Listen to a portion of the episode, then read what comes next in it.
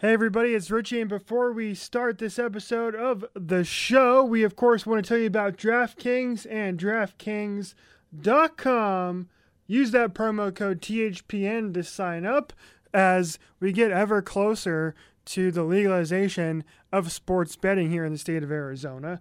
And right now, as we wind up the month of April, of course, basketball season is winding down and you can get in on on playing DFS fantasy basketball and baseball and of course hockey too. You just pick your lineup, you stay under the salary cap and you see how many how your team stacks up against the competition. Every sport, every day, easy to play. Download the DraftKings app right now and use the code THPN during signup. This week, DraftKings is putting you in the action with a free shot at millions of dollars in total prizes. That's code THPN. You get a free shot at millions of dollars in total prizes only at DraftKings. I'm Corey Crenshaw. I'm Richie Suave Flores.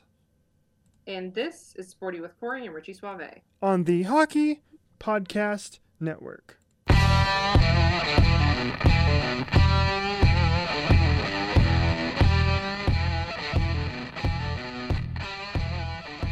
Welcome back in Sporty Nation. Happy Monday, everyone. I hope you are all still riding a high off of the win against the Kings because, you know, have to take them while you can get them. But to talk about that as much as basically anything else we feel like talking about, like we always do. With me, as always, my wonderful and amazing co-host Richie Suave Flores. How you doing? Hello, Corey. I can I kick off the show with a rant? Uh, really quickly before you rant, Uh-huh. I have a quick question. So Okay. you had tweeted it out. I was, um, I was on an airplane because, uh, you know, wedding planning is apparently a really long process, uh, as I've come to found out, come to find out. Um, but and so you were tweeting out to our wonderful and amazing followers and keeping up with the game and I feel like I missed somewhere in all of this this um, what I'm guessing is Joe Rogan photo that I've seen a bunch today, and I, I'm not sure what it is from, and I feel like I am never behind the curve, and I and I'm behind the curve on this, and it's a little bit scaring me. Okay, so I'll do my best to explain this. I need to remember which particular picture that is and what that particular screenshot I sent out was, but because I can't remember. Oh, okay, that's what that's from. Okay, so the UFC 261 was on Saturday night. Okay, there were three championship fights, and then there was another fight that involved the fighter breaking his leg on literally in the first five seconds, or actually 20 seconds of the fight. No way. It was disgusting. Don't don't Oh. don't go looking for it. Oh, I'm not catching up on that. I am very glad that I was uh, hopping on an airplane and was not a- around for that shit. Yeah, it was uh, it was bad. It was one of the worst things I've ever seen, and I wa- not only watched it live, and then they showed the replay afterwards, and I like I could barely watch it one time. It was the, one of the worst sports injuries I've seen ever. The only thing I could equate it to that was close to it would be Kevin Ware's injury when he was playing for the University of Louisville many years ago in the Final Four. He went up to take a shot, came down, and the leg just broke into a million pieces. That was the first thought that actually came into my head when you said don't watch it. I was thinking, I go, it has to be like the basketball one. That was the one that I wish that I had never seen, but I still saw it anyways. Yes, and this was very close to that, if not worse. So yeah, don't go around watching it. But that happened earlier on in the on the fight card. The particular picture I sent out though was Joe Rogan reacting to Rose Namajunas with a head kick knockout to win back her title in the UFC. And that's what that was. That was Joe Rogan reacting to that head kick knockout. And there were many great reactions on that night because there were three finishes in all three title fights, and all the reactions were great. But that head kick knockout from Rose Namajunas was insane. It was so good, and that was the Joe Rogan reaction to the to the head kick knockout. Damn, like that was a very, like, this is, you would have thought that he just saw Jesus come down right in front of his face, you know? that's the type of reaction this man had that I figured it had to be something really big. I would have thought more about the fact that it would be like the broken leg, but maybe he was just very surprised and very impressed. The other guy, though, I guess it couldn't have been a broken leg because the other guy next to him, who I don't know who it is, someone's gonna shit on me for that, uh, literally looks so enamored by it. You would have just, it's almost as if you would have told him he just won something. Is it the guy on the right? Yeah. That's Jon Anik. Yeah, he's the he's the main like play by play guy. Yeah, he he looks so delighted at the moment, whereas Joe Rogan looks absolutely either surprised or absolutely horrified. So yeah, that happened on Saturday night. It was uh, one of the wildest UFC cards in, in in my memory, at least. One of the, if not one of the best UFC cards in recent memory, I would say, with three finishes and the three title fights. But um, but anyway, so there you go. That, hopefully that gave you some clarification. Thank you. And, I guess it, I'm sure most of Sporting Nation um, wasn't busy on Saturday and actually like knew what that was about. But just in case you didn't know what that was about, now you know. Yeah, there you go. We are here to entertain and inform Sporting Nation. So, um, yeah, that picture was literally went viral from the second it came out, and it was really funny. So, anyway, yeah, that was uh, there's that. Um, but now I have a rant to get to here, Corey. I told you I was I had a rant incoming. Did not tell you what it was. All I told you is that it was just going to be non-hockey related. So I need to get this off my chest, and I'm glad I have this platform to do it.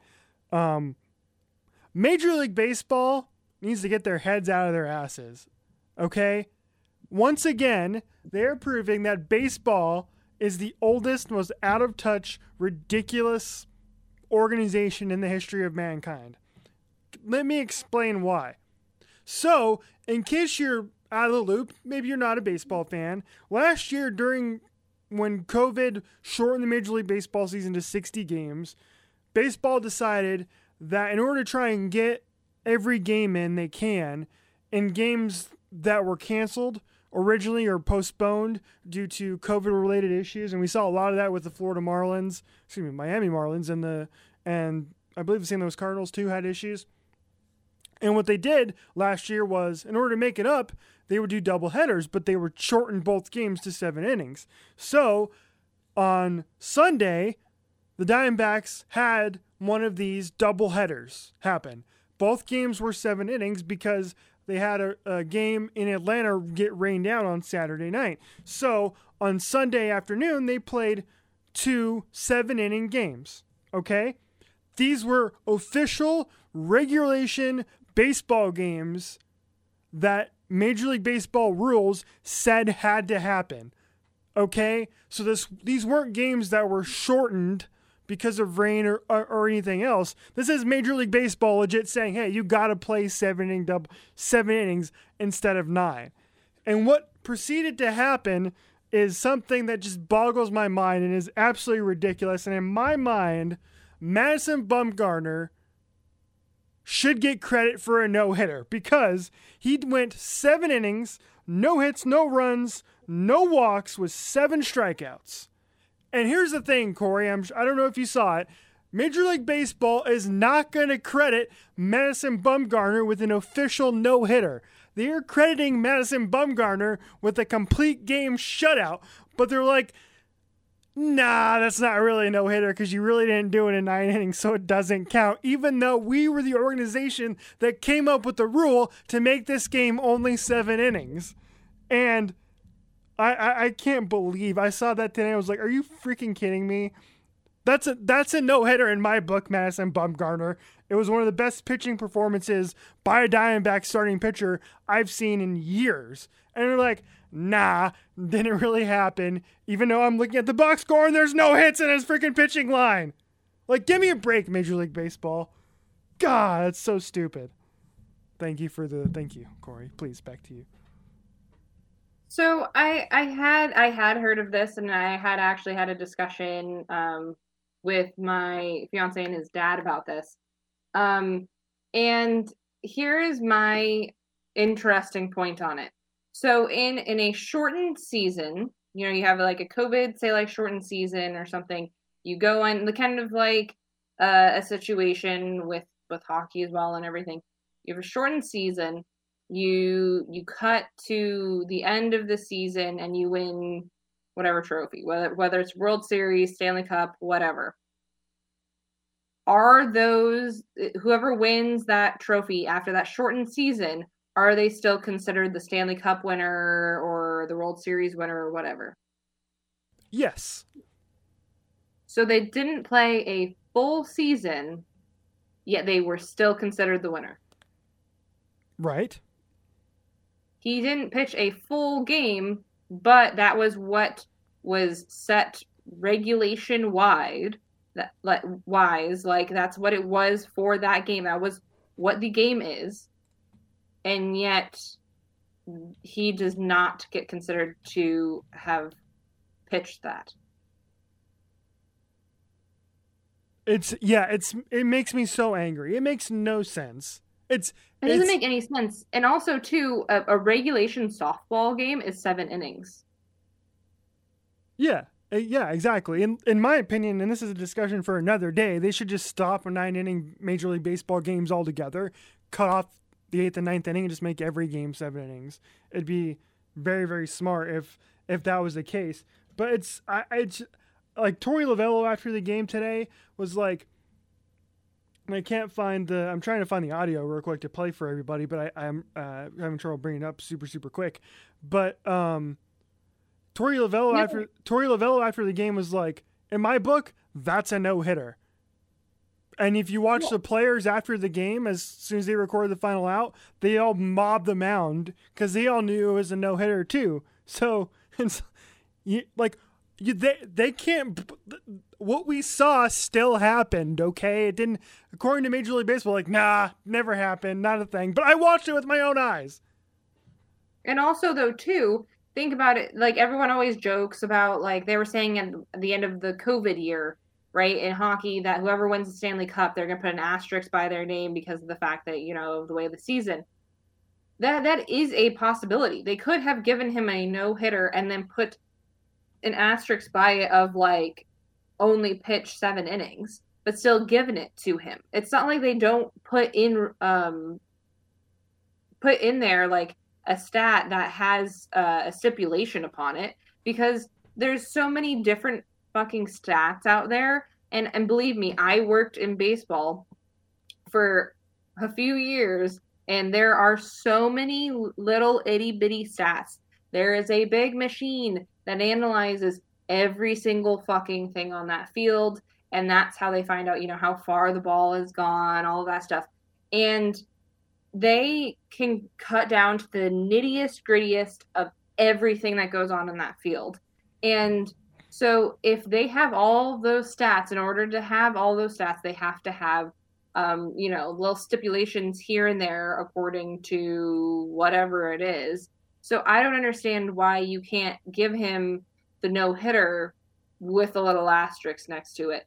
But in the same token, if you didn't allow him to pitch those last two innings, can you take that away from someone? That's not something where, and it wasn't, you know, a where it got rained out or anything like that. It was that was outside of, um, you know, the MLB's control. It was completely in the MLB's control the entire time.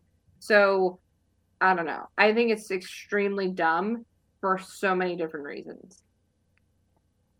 Yeah, and uh, I wonder if if there's backlash to this, if they retroactively go back and change it, because they do that. Major League Baseball is they do that, even though it doesn't get attention. They go back and they change stats all the time, and they they change things all.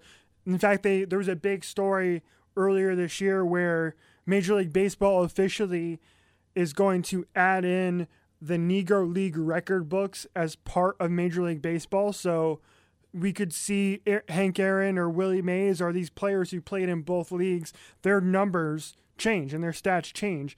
And so it wouldn't surprise me if they go back and they changed it and they, they retroactively gave Madison Bumgarner a no hitter if there's enough backlash to it. Because I saw a lot of people today say the same thing, which is like, we all saw it.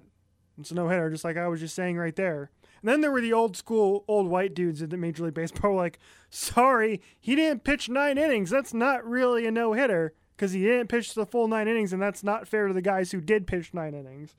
Which just, oh my gosh. Anyway, thank you well, for. and like, but like I said though, the way that it is in baseball, there's all, so many fucking stats that if it was to come out, say like, oh, that he broke like a record of no hitters or whatever, they would have underneath it one of them was only seven innings. They have that shit all the time. Like I don't know what world that these people that who are against him getting it are living in because it's not like they don't say that shit all of the time. It's so common for them to add little stipulations to stats. And so I don't get why this one is like such a big fucking deal. Just give it to him with the stipulation. It's not like it has been done before. Yeah, I, I, I agree. And for the record, too, Zach Gallen, who pitched the first game of the doubleheader, almost did the same exact thing. He pitched into the sixth inning, uh, and not giving up a hit. He he ended up complete uh, finishing the game with with a shutout and only giving up one hit. So combined, the Diamondbacks gave up only one hit across 14 innings and shutting out the Atlanta Braves 12 to nothing on Sunday. So good work Diamondbacks. And at least we have an, one team in this um, one team in this Valley of the Sun outside of the well I guess the Suns are good. The Diamondbacks are starting to play better. Coyotes won on Saturday.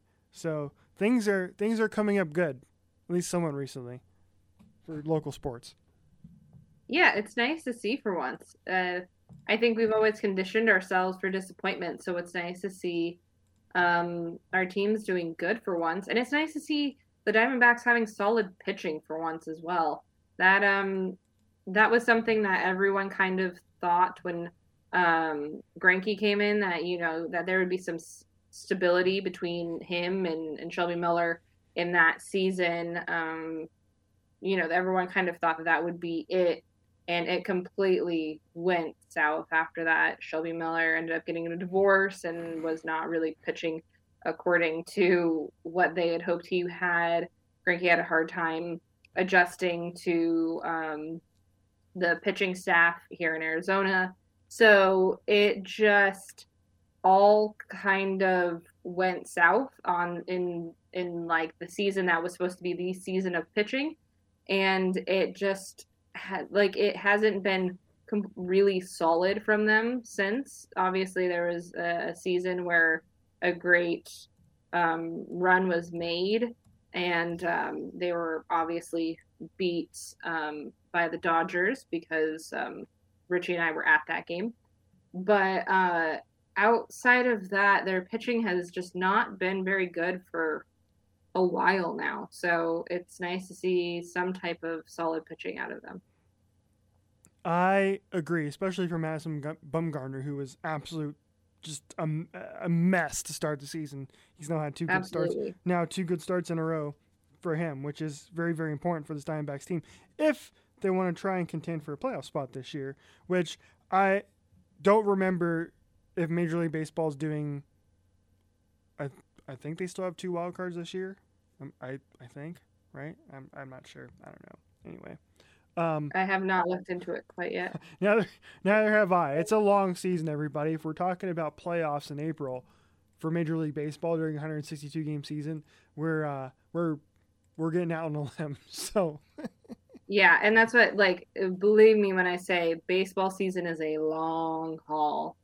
So what you could be hearing now could be completely different in in a month. You know, like it's it's one of those things where there's so many baseball games in a season, like you said, 162, that it's not like hockey where who that has you know like half the games of baseball where um, one stretch of games can be a big deal in a season as opposed to baseball where you could lose an entire homestand or entire oh entire trip away, and it really would not make a big difference in the grand scheme of things. It'll just be one part of the season that no one even really remembers. It's it's a such a long haul of a sport. Yeah, ex- yeah, exactly. So, um, anyway, thank you for indulging me, Sport Nation, in my rant against Major League Baseball on their show. That is indeed a hockey show, which we will get into now. And the Coyotes coming off a big win against the Kings on Saturday night, four nothing shutout, as the Coyotes are back into a playoff spot for the time being. They are one point ahead of St. Louis, with St. Louis having three games in hand over the Coyotes. So the that um, again, the odds are not really in favor of the Coyotes right now, unless St. Louis completely craps the bed against against some of their tougher opponents because they still have game, a lot of games left against Minnesota, against Colorado, and Vegas, as we've previously talked about. However, St. Louis did come back from two goals down on Saturday afternoon and beat Colorado five to three, including a hat trick from Ryan O'Reilly that kind of gave them a nice little boost um, there. So back to this Coyotes Kings game, and won't spend too much time on it. Um, but the important thing here is that it was kind of really one of the Coyotes' best all around 60 minute performances of the season because they got the shutout from Darcy Kuemper. They got up to a start where they were out shooting the Kings, you know, 12 to 6 after the first period. They outshot them 16 to 9 in the second period. Um, Darcy Kuemper wasn't really tested in this game. The defense was very, very solid. And then they got scoring up and down their lineup from their bottom six and John Hayden and Lawson Crouse. John Hayden is first as a Coyote. And then they got scoring from the top of their lineup in Phil Kessel and Jacob Chychrun. So, an all around good victory for the Coyotes a, a, a win that they needed to get as they are going to have to really probably win damn near 80% of the games down here in the stretches. There's only eight games left. They need to really win six or seven of them to really even have a chance at the playoffs. So, um, uh, you, you were able to catch the highlights of the game, Corey. What um, what did you make of, of what you were able to see? Uh, yeah, I mean, I I watched uh, I watched the condensed game. It was funny. I actually had a, a conversation with Scotty about this and the fact that uh, he was asking why I watched the condensed game instead of the highlights, and I and I said mostly because of the fact that I can't in the highlights always see exactly certain things of what like their offensive zone time, their defensive zone time, and and kind of how they how they enter the zone, some of their neutral zone play, like certain things that I like to nitpick at when I'm watching the game. Um, I can't always see on just the highlights, so I, I watch the condensed game part of it. They have both of them, both the options on NHL. I just I thought that was an interesting little tidbit um, when I was watching that uh, that I didn't feel like we'd ever really talked about. But um, from what from what I was watching of it, it was it was a nice performance by the Coyotes, like all around, and it was a great solid team effort, which is not something that we've seen as of late. Usually, there's one one half of sometimes a third of the team that actually shows up for the night, and then the rest of them don't show up. Everyone actually showed up. Um, I think Tocchet had even said something about that later in the press conference, saying that you know it was nice to see a full team effort. Um, and after watching it, I literally said texted Richie and just said, I wish we could play the Kings every night because that was what you would like to see out of the Coyotes. They were playing well. They were um, they're getting people in front of the net. There was there was a solid screen that was placed on one of the goals. Um, Phil Kessel was actually looking quite good. Um, that turnover that he had that that he took advantage of that led into that goal um, which was a very solid shot on his part and uh, very stereotypical for him. But yeah, it, it if there's one thing that I could probably say is that everyone actually bought into this game, and that is not something that we've seen in a long time. And you are you have to wonder if that is a mental thing that they're able to hold on to and kind of slingshot them into these games coming up because they are playing two games against San Jose that they should be able to win. They're going to have a, a, a, slight road bump there with with the Knights, but then they're going to go back to the Kings and then San Jose again. These are all, except for the Knights, very winnable games and very good for them um, mentally as a team. So they should be able to win these games. And at least if this same, um, if they can keep up this same type of pace and the same type of attitude through San Jose, San Jose, and then they just really have to brush off the, the Knights because of the fact that they can't allow themselves to get down and out about how they're playing again because of the fact that you are correct. They are holding on to this position with the tiniest, tiniest of a grasp. And I know we've said it before, but you also have to wonder too do you really want this last playoff position just to say that you made it into the playoffs? Or are you not particularly wanting it because of the what will be waiting for them when they get there? That's a great question. And I, prior to the trade deadline, I was saying that I'd rather the Coyotes miss the playoffs and get back some draft capital to get rid of some of their other players. And unfortunately, they didn't make any trades at the trade deadline because Bill Armstrong, of course, was like, well, this team earned their shot at trying to make the playoffs.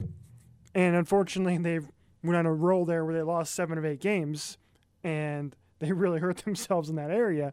But like for me, I I want to see this team make the playoffs, right? I mean, I think making the playoffs for them is better than not at this point because if uh, some other years you might argue that it would be a good thing for them to miss the playoffs so they can get that chance at the lottery. But this year it's like if they miss the lottery, they don't get the draft pick. So that's literally the worst thing in the world that's going to happen where you miss you miss the playoffs, you miss the lottery, you don't have a draft pick, and then you go into an offseason with a lot of question marks. But at least if even if you're going to get boat raced by Colorado, at least damn it, you're going to have a Gila River Arena that's 50% capacity, right?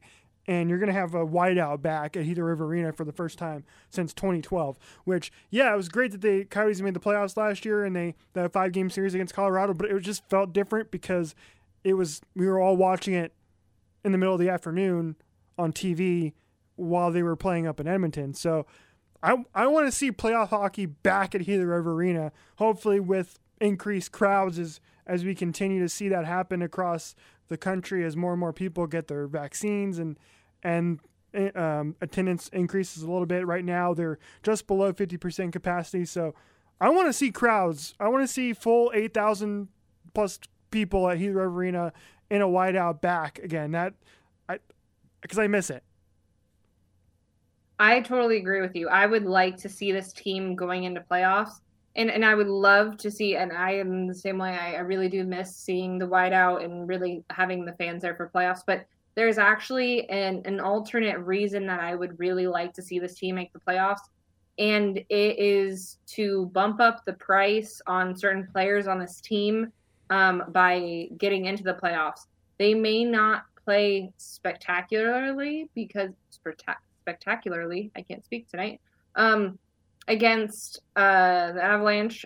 I don't expect them to, but it at least gives them more of a national look and allows for teams to really be able to see um, some of these players in action because a lot of times being a West Coast team, you you don't really get the same looks. It was kind of a conversation I was having earlier today about um, Chychrun and the fact that you know I believe now he is the uh, defenseman with the most goals in the league this season, correct?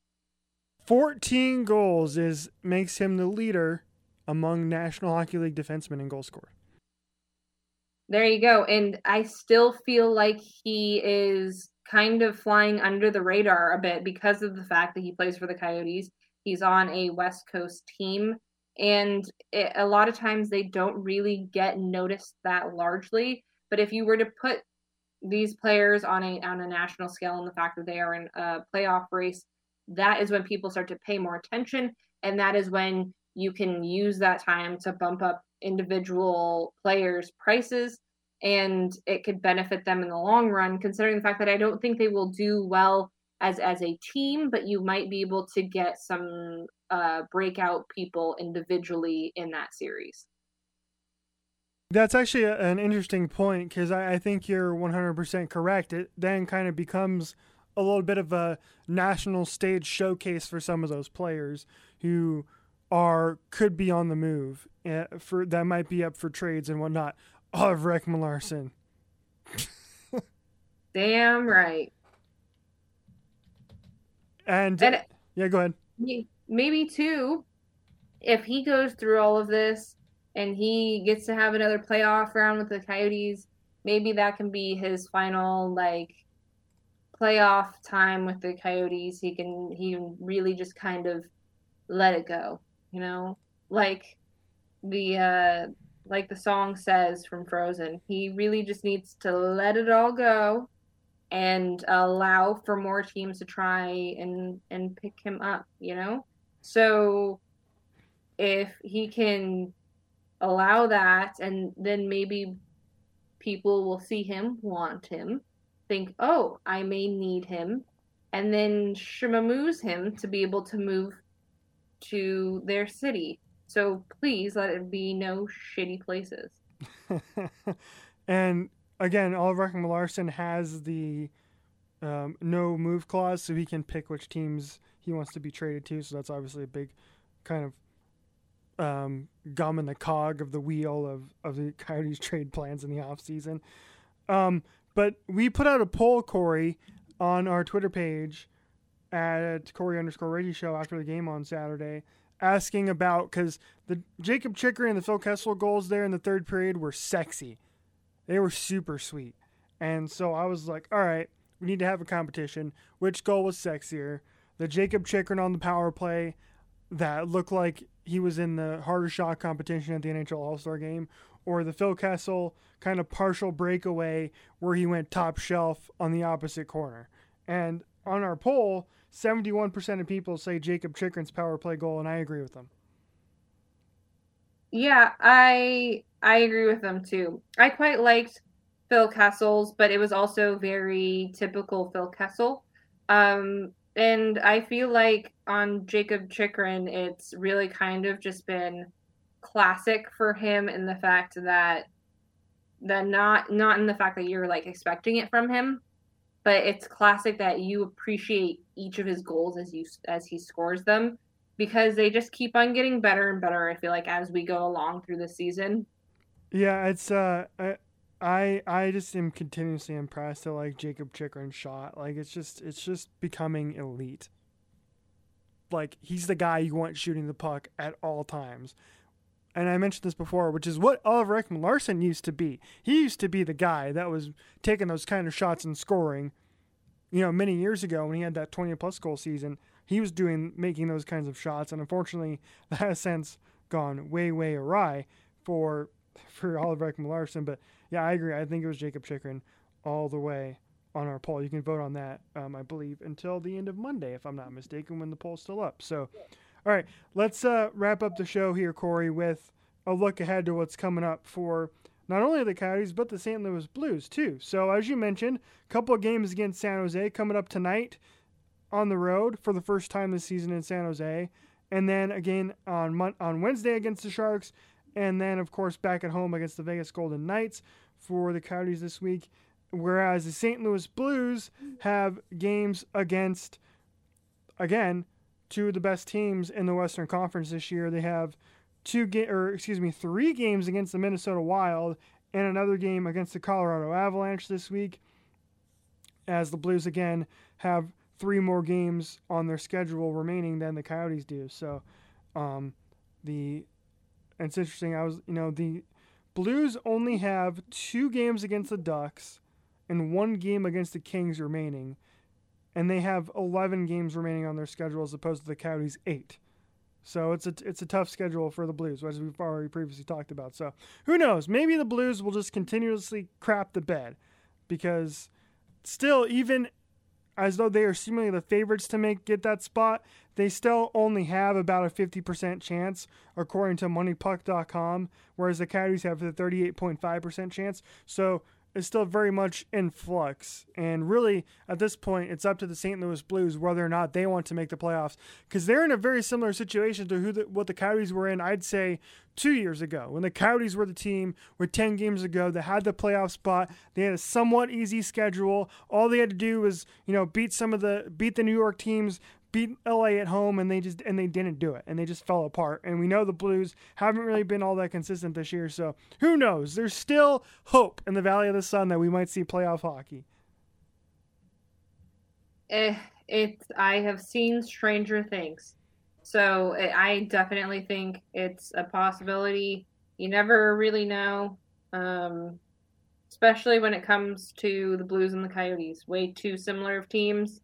Um, both of them could just completely crap the bed tomorrow for all we know. You know, it's they're neither of them are teams that you can consistently say this is what's going to happen with them. And uh, you know, we every team kind of ended up to being in in the positions that we thought they would be in. Um, the Kings did a little bit better than we thought they would. Um, the Blues did a little bit worse than we thought they would, and the the Wild definitely did much better than we thought they would. But the one thing that always ends up being very consistent is the fact that the Blues and the Coyotes seem to be in these these same situations because they have the same inconsistencies all the time. So who knows? But uh, it'll be a fun last stretch, and I guess if anything, that it will create some excitement. Yep, I agree. It's going to be exciting and stressful at the exact same time for both Blues fans and Coyotes fans too. So, do you have any last words before we go?